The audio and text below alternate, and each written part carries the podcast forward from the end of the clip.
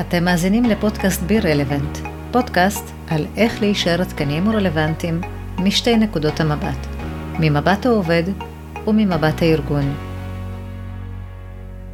ברוכים הבאים לבי רלוונט, אני אור פלח, ואיתי היום עופר פלין, יזם בתחום האימפקט העסקי, חברתי ומומחה לתחום חדשנות חברתית. במשך יותר מעשור עופר עוזר ליזמים, עסקים ועמותות בארץ ובעולם לפתח מנועי צמיחה מבוססי אימפקט אשר משיגים יעדים חברתיים, סביבתיים וכלכליים. בנוסף, עופר עוזר למנף ולהעצים ארגונים לצמיחה כלכלית והשפעה חברתית וסביבתית ולהוביל לכלכלה שחושבת ופועלת אחרת. היי עופר, מה שלומך? מצוין, כיף לשמוע את ההקדמה הזו. אז קודם כל אני ממש שמחה שסוף סוף אנחנו נפגשים. גם אני, היה לנו קצת חבלי לידה, אבל הנה זה קורה, תודה על ההזמנה. אז אני באמת שמחה שאתה כאן, ואנחנו הולכים לדבר היום איך להטמיע חדשנות ארגונית ולייצר אימפקט, אימפקט בארגון, ואם אני אגדיר את זה במילים טיפה שונות, אז זה פשוט איך לעשות כסף מעשיית הטוב. אני הרבה יותר מתחבר לשורה האחרונה מאשר התואר אה, או הבאזוורד אימפקט שקצת אה, נשחקה לאחרונה בארץ, אז, אז השורה התחתונה מתארת את זה מצוין. אוקיי, okay. אתה יודע שאני בכלל אה, פגשתי אותך ככה בוובינר לפני כשנתיים וחצי. אה, השתתפתי בהרצאה שהעברת על חדשנות חברתית ובדיוק סיימתי קורס לניהול חדשנות בארגונים והנושא הזה מאוד מאוד ריתק אותי. Mm-hmm. ואני מסתכלת על העשייה שלך ואני יכולה להגיד שאני מאחלת להרבה מאוד אנשים לעבוד בארגונים שמתעסקים בעשיית הטוב ועשייה משמעותית דווקא מעולמות החדשנות. אז בוא נדבר קצת על חדשנות חברתית. מה זה בכלל חדשנות חברתית? אמ, המושג חדשנות חברתית בצורה הרזה שלו זה לזהות אתגר אה, או פער שיש בחברה או בסביבה, דרך אגב, זה חדשנות חברתית סביבתית, ואז באמת באמצעות הכלים של חדשנות לייצר לו אה, פתרון שמגדיל את, ה, את האפקטיביות. אה, הנושא של אה, אה חדשנות חברתית בשנים האחרונות אה, משתלב גם במקום של שילוב המנוע הכלכלי בנושא. אנחנו גדלנו בתרבות שעשתה הפרדה בין פעילות חברתית לבין פעילות עסקית. ככה דורות על גבי דורות גידלו אותנו, אם זה כל ההתנהלות של השוק העסקי, אם זה במקומות ההכשרה, אקדמיה, לימודים, תמיד יש הפרדה יד אחת. אה, אה, תורמת או מתנדבת או פועלת לטובת החברה והסביבה, ויד אחת מייצרת כסף.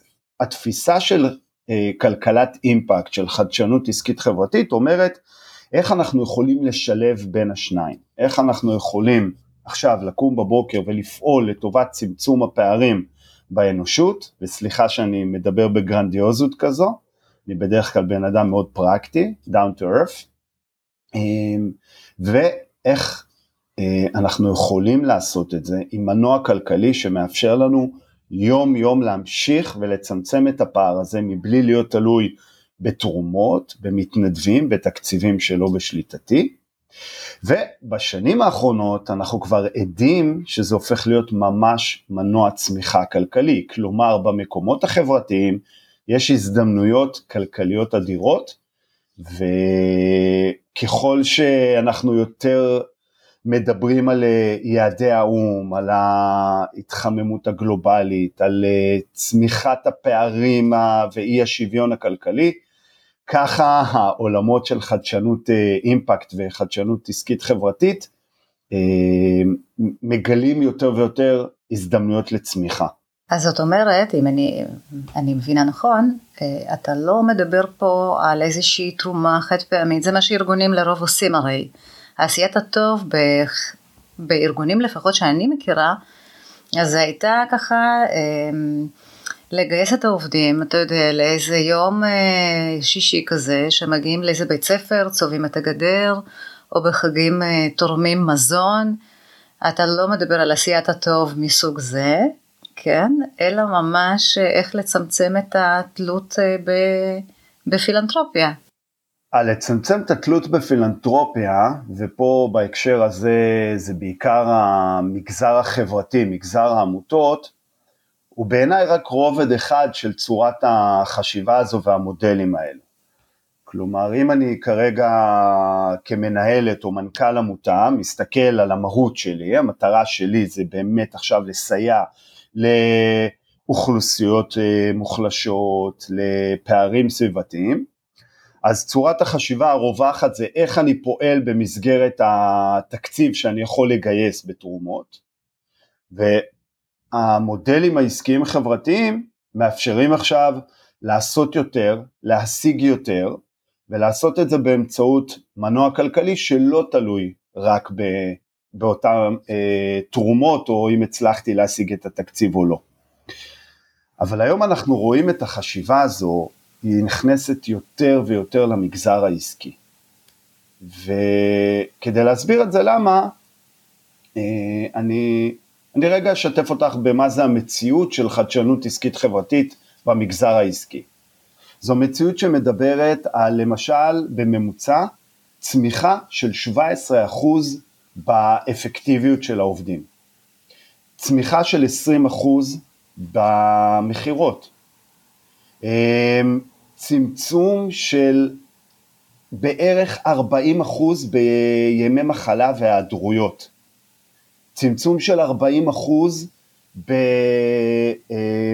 בכשלים או, או בלאי בשרשרת ערך ופסי ייצור. כלומר, היום הנושא הזה של יצירת אימפקט ועבודה מתוך משמעות במגזר העסקי, זה אומר להרוויח יותר. זה ממש השילוב בין לעשות טוב ולעשות כסף. אז כל מגזר יש לו את הבנפיט שלו, בעמותות זה לייצר את המנוע הכלכלי היציב והבר קיימא, במגזר העסקי זה פתאום להבין שיש פה הזדמנויות להגדיל את שורות הרווח לצד באמת יצירת אימפקט חיובי, על יצירת השפעה חיובית על אתגרים סביבתיים וחברתיים. גם ברשויות, זה אותו סיפור, זה איך עכשיו רשות יכולה אה, לטפל בצרכים של הקהילה, במפגעים, באתגרים בתוך החברה העירונית, ולעשות את זה עם מודל שמאפשר לצד התקציב העירוני, אה, אה, לייצר הכנסה ותקצוב לעוד ועוד פתרונות כאלו עבור התושבים. תוכל לתת כמה דוגמאות? אה, בשמחה. מאיזה, מאיזה תחום את רוצה? בואי ניקח איזה ארגון אה, עסקי נטו, כן, שהטמיע ככה מודל כזה. אה, בכיף. אז דוגמה מאוד מעניינת שככה הכרתי אותה לאחרונה, זה גוף שנקרא היי hey גוף שמגיע אלינו מאנגליה. ארגון שנכנס לשוק די רווי, די מאתגר, אה, שוק המוצרי היגיינה בממלכה הבריטית. אני בכוונה בוחר את הדוגמה הזו כי הוא מתקשר מאוד לקמפיין המעורר השראה של אה, מודי בודי בישראל לאחרונה והעלאת המודעות לכל הנושא של הווסת והמחזור החודשי. והגוף הזה, היי hey גרס, הוא חרט על דגלו לטפל בתופעה שנקראת period poverty. אה, אם זה בתרגום לעברית זה אה, עוני במחזור, מחזור בעוני. זה בעצם תופעה שבה בגלל רקע סוציו-אקונומי נמוך או בגלל אה, פער תרבותי, אה, אחת מתוך ארבע נערות בממלכה הבריטית סובלת מהתופעה הזו.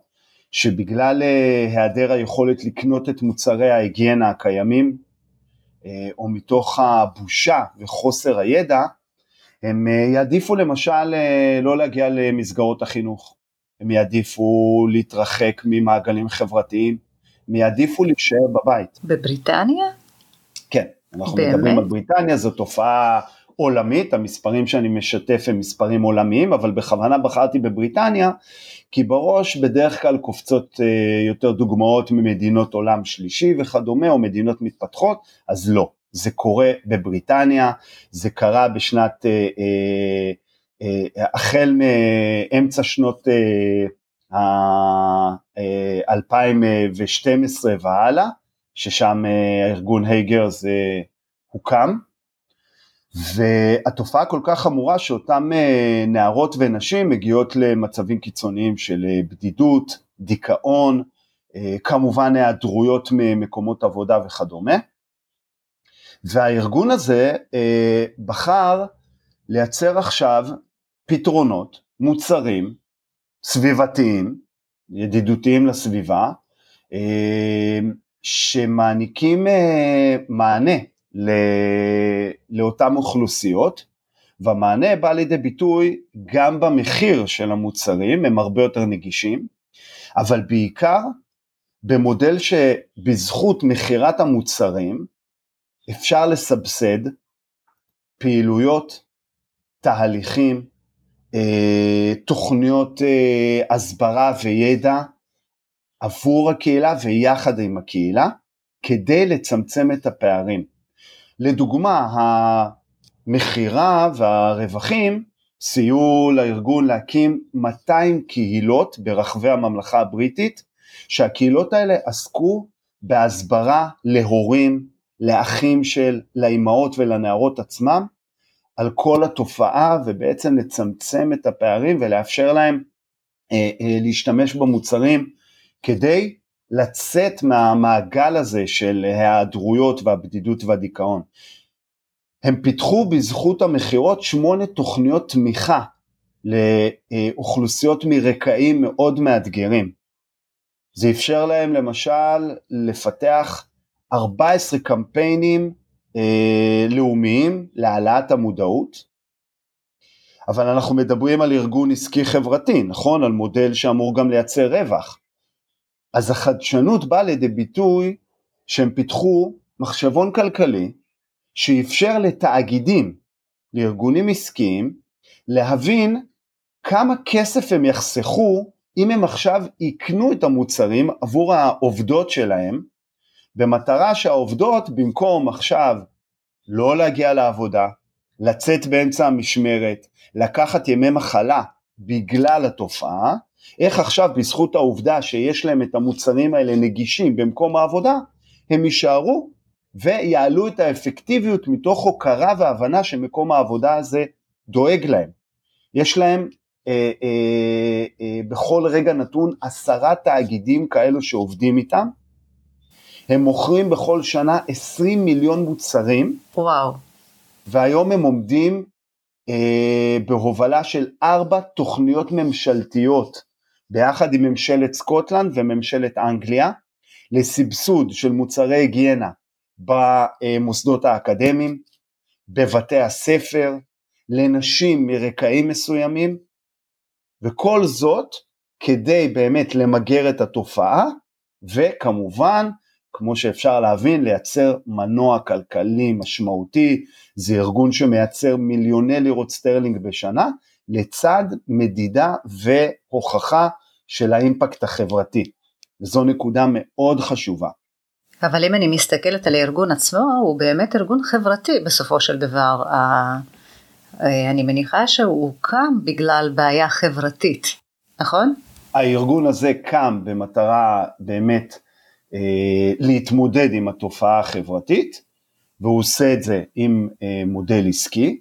אם אנחנו מסתכלים למשל על אה, גוף עסקי, נקרא לזה נטו, תאגיד. בוא ניקח הייטק דווקא. אז יש לנו שתי דוגמאות נפלאות מדברים שקורים אה, היום בארץ, ממש טרים.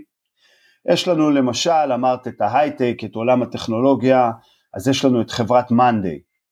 חברת מאנדיי, אני מניח שרוב המאזינים אה, מכירים. מכירים, כן. חברה שמייצרת אה, אה, פלטפורמה לניהול פרויקטים מורכבים, חברה נפלאה, שהאג'נדה שלה היא עסקית.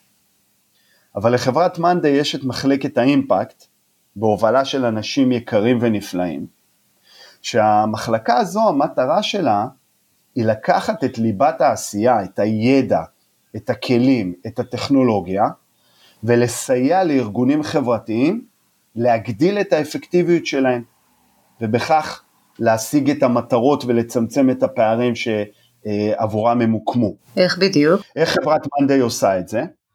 בעצם מבינה את הצרכים ואת האתגרים הטכנולוגיים של אותם ארגוני חברה אה, אזרחית, ומפתחים פתרונות שהם custom made עבור הארגונים האלו. הם לא מסתפקים גם רק בזה, הם גם מייצרים תהליכים של ליווי והטמעה של אותן טכנולוגיות, כדי לא רק אה, לה, לה, להגיש את, ה, את הפתרון, אלא גם לדאוג שהוא מוטמע ועובד בארגון, שזה למשל gap מאוד משמעותי אה, שהם זיהו. זאת אומרת, הם עכשיו נגיד אה, מוצאים איזושהי עמותה לצורך הדוגמה, תופרים להם ממש את המערכת שמותאמת אישית לאותה עמותה לניהול פרויקטים, נכון? נכון. אוקיי, ואיך המודל הזה עובד שם בדיוק? אחד, זה מאפשר לחברת מאנדיי להבין צרכים של שווקים חדשים, לפתח טכנולוגיות אה, או פתרונות טכנולוגיים חדשים שאחר כך הם יכולים כמובן למכור אותם אה, לשווקים אחרים. זה מאפשר להם אה, להטמיע על בסיס קבוע או לאתגר ברמת החדשנות של אה, פיתוח המוצרים שלהם, אבל חברת מאנדיי גם יודעת שהכלכלה משתנה, שמי שנותן את הטון ובשנים הקרובות ייתן טון שהולך ומתגבר, זה בעצם דור המילניאלס ודור ה-Z. והדור הזה חושב, פועל, בוחר ומעדיף אחרת. כלומר חברת מאנדה יודעת שגם הצרכנים העתידיים שלה וגם העובדים העתידיים שלה מגיעים מדור צעיר שצורת החשיבה שלו מאוד שונה מצורת החשיבה שלי, שלך, בעיקר של הבומרס ודור ה-Y. זה דור שמונע מתוך אה, העדפה למותגי אימפקט. זה דור למשל ש-60% ממנו יעדיף לעבוד בארגון שמייצר אימפקט מדיד ומוכח מאשר לעבוד בחברה אחרת שפועלת רק לטובת מטרות עסקיות, או אפילו יעדיף להרוויח פחות כדי להיות חלק מארגון עם משמעות. זה דור ש-70% ממנו חושב למשל שלעסקים יש אחריות ברורה לטפל באתגרים של החברה והסביבה. זה דור שאחד מתוך שלושה מהם מאמין שלעסקים, לארגונים עסקיים, יש יכולת השפעה הרבה יותר גדולה מאשר לממשלה או לרשות המקומית על כל מה שקשור לנושאים חברתיים או סביבתיים. זה דור ש-61% ממנו יעדיף לרכוש ממותג כזה ובערך 90% ימשיכו להיות נאמנים למותג. כלומר חברת מאנדיי, ותכף אני אתן עוד דוגמה קמעונאית, מבינים שבעוד 5, 8, 10 שנים יהיה פה שוק שלם חדש, שהוא לא יסתכל על אה, אוקיי, מה יהיה תלוש המשכורת שלי בלבד, איזה מכונת קפה תחכה לי ב- בלובי, כמה יהיה גודל הטנביס ומה תיתנו לי מתנה לחג, אלא זה דור שבא ואומר, אני רוצה לעבוד בארגון שמבין שיש לי יכולות ויש לי חוזקות שמתאימות לתפקיד, יהיה פה תפקיד מאוד מאתגר ומסקרן, אבל הארגון הזה גם מייצר פה דברים שמעבר רק לשורת הרווח. ואם זה לא ככה, אני פשוט לא אהיה חלק ממנו. אז איך העמותה הזאת מרוויחה? אוקיי, אני מבינה את הרווח של מאנדיי, להיכנס לשווקים חדשים ובאמת להבין ככה את הצרכים ולפתח את התוכנה עבור אותם צרכים. אבל אה, מה לגבי עמותה? נכון, העמותה מקבלת פתרון אפקטיבי שעד היום היא לא יכלה, שלא נדבר על לפתח אותו, היא לא יכלה להרשות לעצמה מבחינה תקציבית.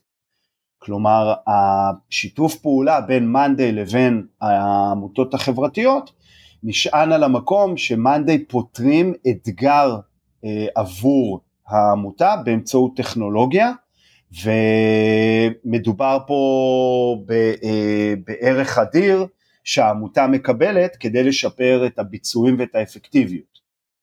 הפתרון הטכנולוגי הזה יאפשר לעמותה להגדיל את הפעילות שלה, להרחיב את ההשפעה, להעמיק אותה, לגוון אותה, והיא מקבלת את זה בשיתוף פעולה בזכות חברת מאנדיי. אז רגע, אמרת שיש לך גם עוד דוגמה מעולם הקמעונאי. נכון, אני אשתמש בדוגמה אה, שחוקה אך נפלאה, אה, חברת איקאה, ובהקשר אה, הספציפי אה, שאני מדבר עליו זה איקאה ישראל, שחברו במהלך נפלא לעמותת אה, תיקון עולם מייקרס, והרעיון היה לייצר אה, פתרונות אה, עבור השוק של אנשים עם מגבלה, בדגש על מגבלה פיזית. עד היום אנשים עם מגבלה פיזית שרצו לרכוש אה, ריהוט, או שהיו צריכים אה, להתגמש, אה, לוותר ולבחור ריהוט שלאו דווקא מתאים להם, או שהם היו קונים ריהוט שמותאם למגבלה שלהם. אני בהתחלה חשבתי, כשאמרת איקאה והאנשים עם המוגבלות, חשבתי כי הם לא יכולים אה, להרכיב את, ה... את הריהוט הזה, אבל אתה מדבר עכשיו על משהו אחר בעצם. נתת... להתאים אותו פרסונלית לאוכלוסייה. יפה, נתת דוגמה נפלאה באמת למה שסליחה על הביטוי היה כשל השוק. אנשים ללא מגבלה, שחשבו מה אנשים עם מגבלה רוצים, ולכן אה, רוב הפתרונות שיש היום בשוק זה באמת או ריהוט שמותאם לאותם, אה, לאותה מגבלה או לאותו צורך, אה, או צורת חשיבה שהיא קצת פטרונית. אני יודע מה אתה צריך, אני יודע מה אתה רוצה, או בעיקר אני חושב מה אתה רוצה. מה שאיקאה ותיקון עולם מייקרס עשו, זה בעצם לצאת למחקר שוק מאוד עמוק, לראיונות אה, עומק, עשרות ראיונות עומק עם הקהל, כדי להבין... חכה שנייה, אני רק רוצה שתסביר מה זה תיקון עולם מייקרס. אה, תיקון עולם מייקרס זה עמותה נפלאה שמאגדת מעצבי מוצר, creators אה, אה, ואנשים שמזמנם הפרטי מעצבים ומפתחים פתרונות עבור אנשים עם מגבלה. אוקיי. Okay. אז מה שהם גילו במהלך המשותף הזה, זה שאותם אה, אנשים רוצים לקנות בדיוק כמוני וכמוך באיקאה. הם לא רוצים אה, ריהוט שמותאם להם, במרכאות, ובעצם מנציח ומוכיח להם בכל רגע נתון, או מזכיר להם את המגבלה שלהם. הם רוצים לבוא ולקנות בדיוק את אותה ספה, את אותו ארון, את אותו שולחן, כמוני וכמוך, לא משהו שונה, לא משהו בערך, אותו הדבר. ואז איקאה הבינו שמה שהם צריכים לעשות זה לייצר, איקאה ותיקון עולם מייקרס, שהם צריכים לייצר פתרונות שמנגישים את המוצרים הקיימים. זה יכולה להיות ידית מיוחדת, זה יכול להיות איזשהו מתקן שמאפשר לי לקנות את השולחן הרגיל של איקאה, אבל ברגע שאני שם את המתקן הקטן הזה הוא מאפשר לי כאדם אה, שלוקה ב-ALS או כלוא גוף, להשתמש בשולחן, אבל עכשיו יש לי מתקן שמחזיק את המכחול שאיתו אני באמצעות הפה יכול לצייר. וככה הם ייצרו ליין שלם של מוצרים עבור בוגרים וילדים, שפשוט רוכשים את הכלי אה, אה, הזה, את הפריט שמנגיש את המוצרים הרגילים של איקאה, ומייצרים פה ווין ווין. החברה עכשיו פתחה את עצמה לשוק שלם שעד היום לא רכש בהמוניו מאיקאה בגלל שהוא לא הרגיש שהמוצרים אה, מותאמים לו, ואיקאה, אה, אה, בזכות המהלך הזה, בעצם צמצמו פער חברתי שמטרתו באמת לאפשר עכשיו לאותה אוכלוסייה ליהנות ממוצרים רגילים כמוני וכמוך.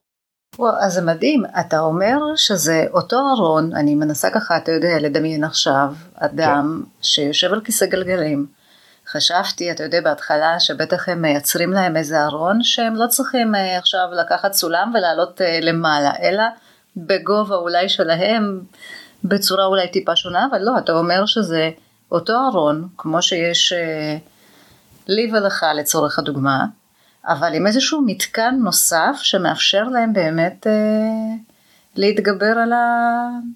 על על מגבלה כזו או אחרת, נכון? נכון, בדיוק. מדהים, וואו. בכלל איקאה, אתה יודע, יש להם באמת רעיונות uh, מדהימים. אני עוד זוכרת שב-2018 כתבתי כתבה על uh, זה שהם נכנסים לשוק uh, של הרכבים האוטונומיים, והם עושים עיצוב ממש ל... מיוחד, זאת אומרת שבעתיד הקרוב תוכל להזמין רכב אוטונומי בצורת מלון עם כל הלילה התינוק שלך או הילד שלך לא נתן לך לישון אז בדרך לעבודה תוכל לשים ראש ככה במיטה. הזה, אתה יודע, כל מלון, מלון אני אומרת, כל רכב יהיה מותאם. לצורך אישי, כמו נגיד בית קפה, מיני בית קפה כזה, שיש שולחן ואתה יכול אה, לשבת עם עוד מישהו וככה לנהל אה, שיחה ולהכיר, סוג של נטוורקינג כזה. mm-hmm. או איזה שולחן שמותאם אה, כמו אופיס כזה, שאתה תוכל תוך כדי נסיעה פשוט לעבוד, אז באמת הם, יש להם רעיונות נכון. מדהימים. וואו, חידשת לי, לא ידעתי על זה. חשוב גם לציין את העובדה שאיקאה בחרה לעשות את המהלך הזה במודל של open uh, source, היא העלתה את כל המודלים ואת כל המוצרים אה, לרשת, כך שאפשר להוריד את זה ולהדפיס את זה במדפסות תלת מימד. המהלך הזה היה סופר קריטי בתקופת הקורונה, זה הוביל לגידול של 150 אלף אה, צרכנים ברחבי העולם, שהורידו והדפיסו את הפתרונות האלה כדי להנגיש מוצרים בבית שלהם. זה פשוט מהמם בעיניי, כלומר זה לא רק שאיקאה פיתחה את הפתרון הזה והגדילה את השוק שלה תוך כדי אה, אה, צמצום פער עבור אוכלוסייה עם מגבלה, אלא היא גם בחרה לפתוח את זה, לשתף את זה ברחבי העולם, ו, ושוב, רק בתקופת הקורונה 150 אלף הורדות של הפתרונות האלו אה, ברחבי העולם. יש עוד נתונים מאוד מעוררי השראה סביב הדוגמה הזו, אבל חשוב לי לציין, הנושא הזה של אה, אה, מודלים של אימפקט וחדשנות עסקית חברתית לא בא לידי ביטוי רק במוצרים, זה בא לידי ביטוי היום בנושא של שרשרת הערך, של גיוון תעסוקתי, של ספקים ומחזיקי עניין, זה השאלה של איך עכשיו אני יכול לתוך מצבת העובדים שלי, לתוך הצוות, להכשיר ולגייס אוכלוסיות שעד היום אף אחד לא באמת נתן להם הזדמנות. אוכלוסיות שבגלל השוני שלהם, הם נתקלו בחומה גדולה, חומה בצורה, בכניסה לעולם התעסוקה החופשית. אנחנו רואים היום חברות טכנולוגיה למשל, שמבינות שלהכשיר ולייצר הטמעה והתאמה לאנשים על הספקטרום האוטיסטי, למקצועות כמו פיתוח תוכנה, בדיקת ענן, זה ווין ווין. כי זה לספק היום עבודה בתנאי שוק חופשי לאוכלוסייה שעד היום לא קיבלה את ההזדמנות הזו, ובאותה נשימה לקבל עובד שעבורו לשבת 6, 7, 8 שעות ולהתרכז בפעולה שלאנשים נורמטיביים כמוני, או סליחה, לא נורמטיביים, אנשים כמוני, זו פעולה סיזיפית ומאתגרת, עבור עובד או עובדת על הספקטרום האוטיסטי, זה בעצם חלק מה, מה, מהיום יום, זה משהו שהוא נוח להם, הריכוז הזה, הפעולה המדויקת הזו. ובעולמות למשל של אה, אה, תחזוקת אה, ענן או בדיקת תוכנה, זה, זה יתרון אדיר. ואנחנו רואים היום שחברות עסקיות מתחילות יותר ויותר להבין ולבצע את ההבנה הזו שאם אני לוקח אוכלוסייה שיש לה את היכולות, יש לה את הרצון, יש לה את התשוקה, אני מצייד אותה ביכולות המקצועיות ואני מייצר את המעטפת הרגשית והתרבותית כדי שהיא תיכנס לארגון שלי, אני מקבל עובד נאמן יותר, מסור יותר, אפקטיבי יותר, היום מחקרים מראים שעובד כזה, רמת האפקטיביות שלו גדולה ב-240% בממוצע, יותר מעובד מרוצה. אנחנו רואים שהנאמנות גדלה פי שבע. את יודעת מה זה בעולם שבו להחזיק טאלנטים זה, זה משימה יומיומית? נכון, היום זה באמת אתגר להרבה מאוד ארגונים, לגמרי. אבל כמו שאמרת, אימפקט, זה באמת לייצר פה חתיכת אימפקט, זה מדהים. נכון. אני רוצה ככה לסיכום, איך כדאי להטמיע חדשנות חברתית באמת בארגונים? או שזה רחב מדי כזה ו... זו שאלה מאוד רחבה, זה נראה לי אפשר לדבר על זה שעות. זה, זה בהחלט, זה מתאים לכמה פרקים בפני עצמם, אבל, אבל אני, אני אשמח לשתף ככה מה, מהנקודות מפתח, מהעקרונות ליבה, okay. אוקיי. של אה, מה, מה בעיניי נדרש כשחושבים על איך לפתח אסטרטגיית אימפקט בארגון. הדבר הראשון זה באמת להבין את הנושא. יש היום כל מיני דרכים לעשות את זה, אנחנו לא נגענו בכלל בכל הנושא של ה-ESG והמדדים והאסטרטגיה שעוזרת לארגון להסתכל פנימה ולשאול את עצמו איך אני מתנהל או איך אני רוצה לנהל את ההשפעה של הפעילות השוטפת שלי על הסביבה, על החברה, על היבטים ממשלתיים, אה, האם אני רוצה לייצר אה, אה, אימפקט כלפי חוץ, כלומר האם אני רוצה להגדיר עכשיו נושא פער חברתי סביבתי שחשוב לי, לעובדים שלי, למחזיקי העניין שלי ועכשיו לפתח פתרון שגם ימנף אותי כלכלית, יש פה כל, קודם כל השאלה של המהות, איך הארגון רוצה לעשות את זה. אבל הנקודות שבעיניי הן סופר חשובות וזה משהו שעולה מכל תהליך וכל הכוח שעבדנו איתו, הדבר הראשון זה קודם כל חיבור לליבת העשייה. את אמרת ככה כקוריוז אה, כמה דקות אה, קודם על המקום שהעובדים ככה לוקחים יום ויוצאים לצבוע איזה אה, פנימייה או גן ילדים, המקום של לייצר באמת אה, אה, השפעה משמעותית לאורך זמן ובאמת לנצל את זה כמנוע צמיחה, זה קודם כל מחיבור לליבת העשייה. להבין מה החוזקות, הידע, הניסיון, העשייה השוטפת של הארגון, ולהבין שהפתרונות או המודלים אה, מבוססי אימפקט צריכים להיות מחוברים לדבר הזה. דיברנו על מאנדיי והטכנולוגיה, דיברנו על אה, איקאה והפיתוח מוצרים, זה לא משהו נפרד, זה משהו שיושב על ליבת העשייה. הדבר השני זה לנקוט ולהוביל את המהלך הזה במקום של engagement מאוד גבוה ושקיפות מול מחזיקי העניין, מול העובדים, אה, מול אה, קהל היעד שבחרת לפעול איתו. כלומר לערב אותם בתהליכי הפיתוח, בקבלת ההחלטות. שוב, אם חוזרים למקרה של איקאה, זה לא לפעול עבור, זה לפעול עם. בתוך תהליך הפיתוח, לשתף את הארגונים שפועלים לטובת אנשים עם מגבלה, וכמובן לבנות צוותים שמורכבים מאותן אוכלוסיות, שהם יהיו אה, אה, חלק מה-decision makers. אמרת שיתוף, אמרת הכל, כי באמת אה, כדי שהפרויקט יצליח בכלל, חייבים לשתף את הלקוח, ואני מסתכלת על אה, ניהול פרויקטים, נכון. ממש חייבים לשתף את אותו הלקוח בכל שלב ושלב, כדי שיהיה מעורב, ולא פתאום, אתה יודע, אנחנו, כמו שאתה אומר, הארגון יודע הכי טוב. נכון. יש דוגמה מעולה של אה, חברת נדל"ן מלוס אנג'לס שנקראת Fly Away Homes, שזו חברת נדל"ן שבחרה אה, לפתח את המודל העסקי חברתי שלה לצד הפעילות השוטפת והיא אה, נכנסה לאתגר של אה, שיקום אה, אה, אוכלוסיות אה, של מכורים ואסירים לשעבר והיא פשוט אה, נכנסה לתהליך עומק של להבין מה הגורמים שמובילים אותה לחזור למעגלים של אה, פשע, סמים, אלימות, אנחנו מדברים על אה, מציאות של 70 אה, אחוז מהם בממוצע יחזרו בשנה הראשונה אחרי שהם השתחררו ממאסר או עברו תהליך גמילה, 70 אחוז יחזרו למעגלי התנהגות שלילית.